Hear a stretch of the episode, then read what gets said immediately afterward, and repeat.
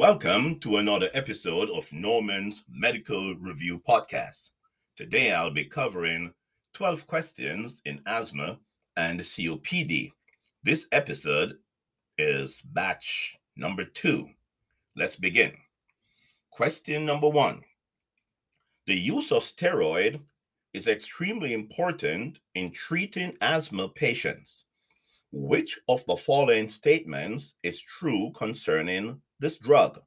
A. Oral steroid is as effective as intravenous and intramuscular. B. 40 milligram daily for five days may be given on discharge. C. It reduces the rate of relapse. D. All the above. And the answer is all the above. Question two Which of the following is or are true concerning inhaled steroid. A, it causes vasoconstriction and decreases bronchial inflammation. B, it should be prescribed at discharged in all patients with persistent asthma. C, it should be started in the emergency department in most asthmatics. And D, all the above. And the answer is all the above. Question three Which of the following should not be routinely given to asthmatic patients who are being treated for exacerbation without other clinical finding? Which of the following should not be routinely given to asthmatic patients who are being treated for exacerbation without other clinical finding?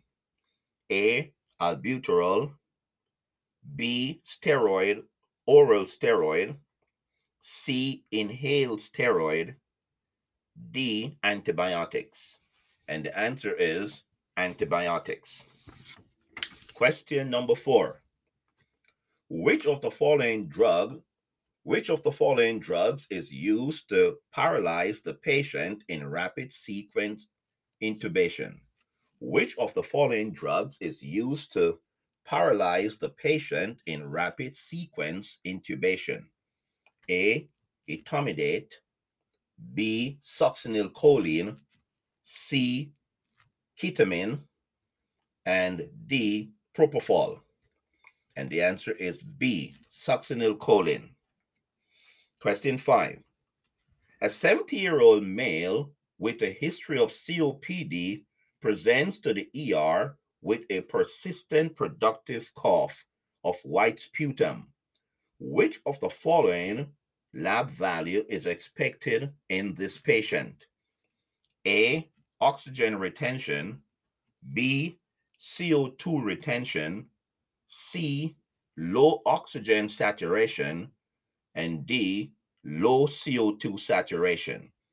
And the answer is the answer their dual answer for this it could be CO2 retention and or low low O2 um, saturation.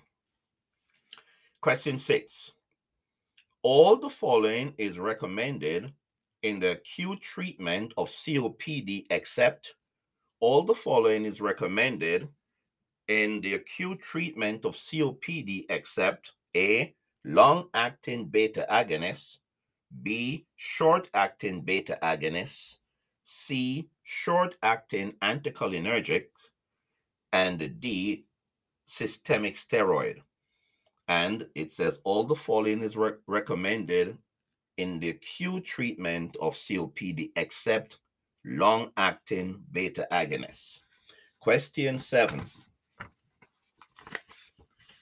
COPD is composed of all the following except A, asthma, B, chronic bronchitis, C, bronchiectasis, and D, emphysema.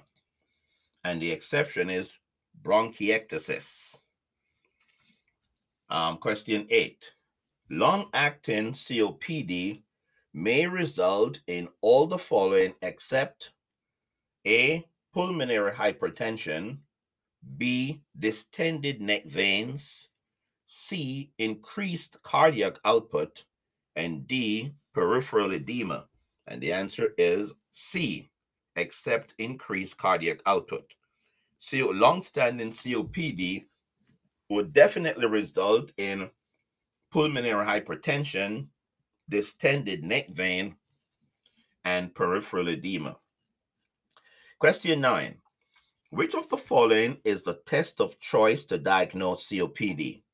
Which of the following is the test of choice to diagnose COPD? Bron- A. Bronchoscopy. B. Spirometry. C. Chest CT with intravenous contrast. And D. Chest radiograph. And the answer is B. Spirometry. Question number 10. Question number 10. Which of the following blood gas suggests acute CO2 retention in the COPD patient? Which of the following blood gas suggests acute CO2 retention in the COPD patient? A. Low pH and low CO2. B. Low pH and high CO2. C. High pH and low CO2 and D, high pH and high CO2? Well, the answer is B, low pH and high CO2. Question 11. Which of the following is the most ideal range to keep oxygen saturation in a COPD patient? Which of the following is the most ideal range to keep the oxygen saturation in a COPD patient? A, 88 to 92%, B, 96 to 98%, C, 80 to 90%, and D, 70 to 85%. And the answer is A, 88 to 92%. Now, question 12. COPD patients are best treated with a short acting beta agonist, short acting anticholinergic, um, and systemic steroid. B, short acting beta agonist and oral steroids. C, oral steroids and long acting anticholinergics. And D, none of the above. And the answer is A, short acting beta agonist, short acting anticholinergic, and st- systemic steroid. Well, here is some additional information about COPD, particularly.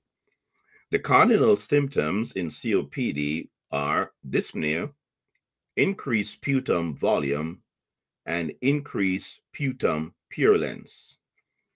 Well, let's look on the in in in in COPD, you're going to have um, retain CO2 and decrease pH. And what this will do, it will lead to somnolence. Um, also, one of the treatments is getting the BiPAP on sooner than later. So the benefits of BiPAP or CPAP are one, it decreases complications. Two, it decreases treatment failure. Three, it decreases mortality. Um, four, it decreases intubation. Five, it decreases hospital length of stay. And six, it decreases the cost. CPAP or BiPAP are only beneficial if the patient is alert and able to cooperate. Okay, um, in terms of CO2, let us say someone is anxious and seem to be um, in a state of panic attack to the point where they're blowing, they're hyperventilating and blowing off CO2. Well, the decrease in CO2 is going to lead to vasoconstriction. So you should remember that relationship. A decrease in CO2 leads to vasoconstriction, right? Vasoconstriction. And vasoconstriction can create a sense of ischemia in the heart or in any other organ. Okay, well, that's the addendum. Again, thanks for listening. Hard work pays off. And don't forget, your mind is a fertile field. Be careful what you plant in it. Good night.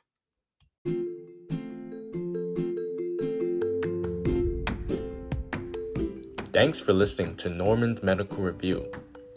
Follow us on Spotify, Anchor, Google Podcasts, and if you're on Apple Podcast, hit the plus button on the top.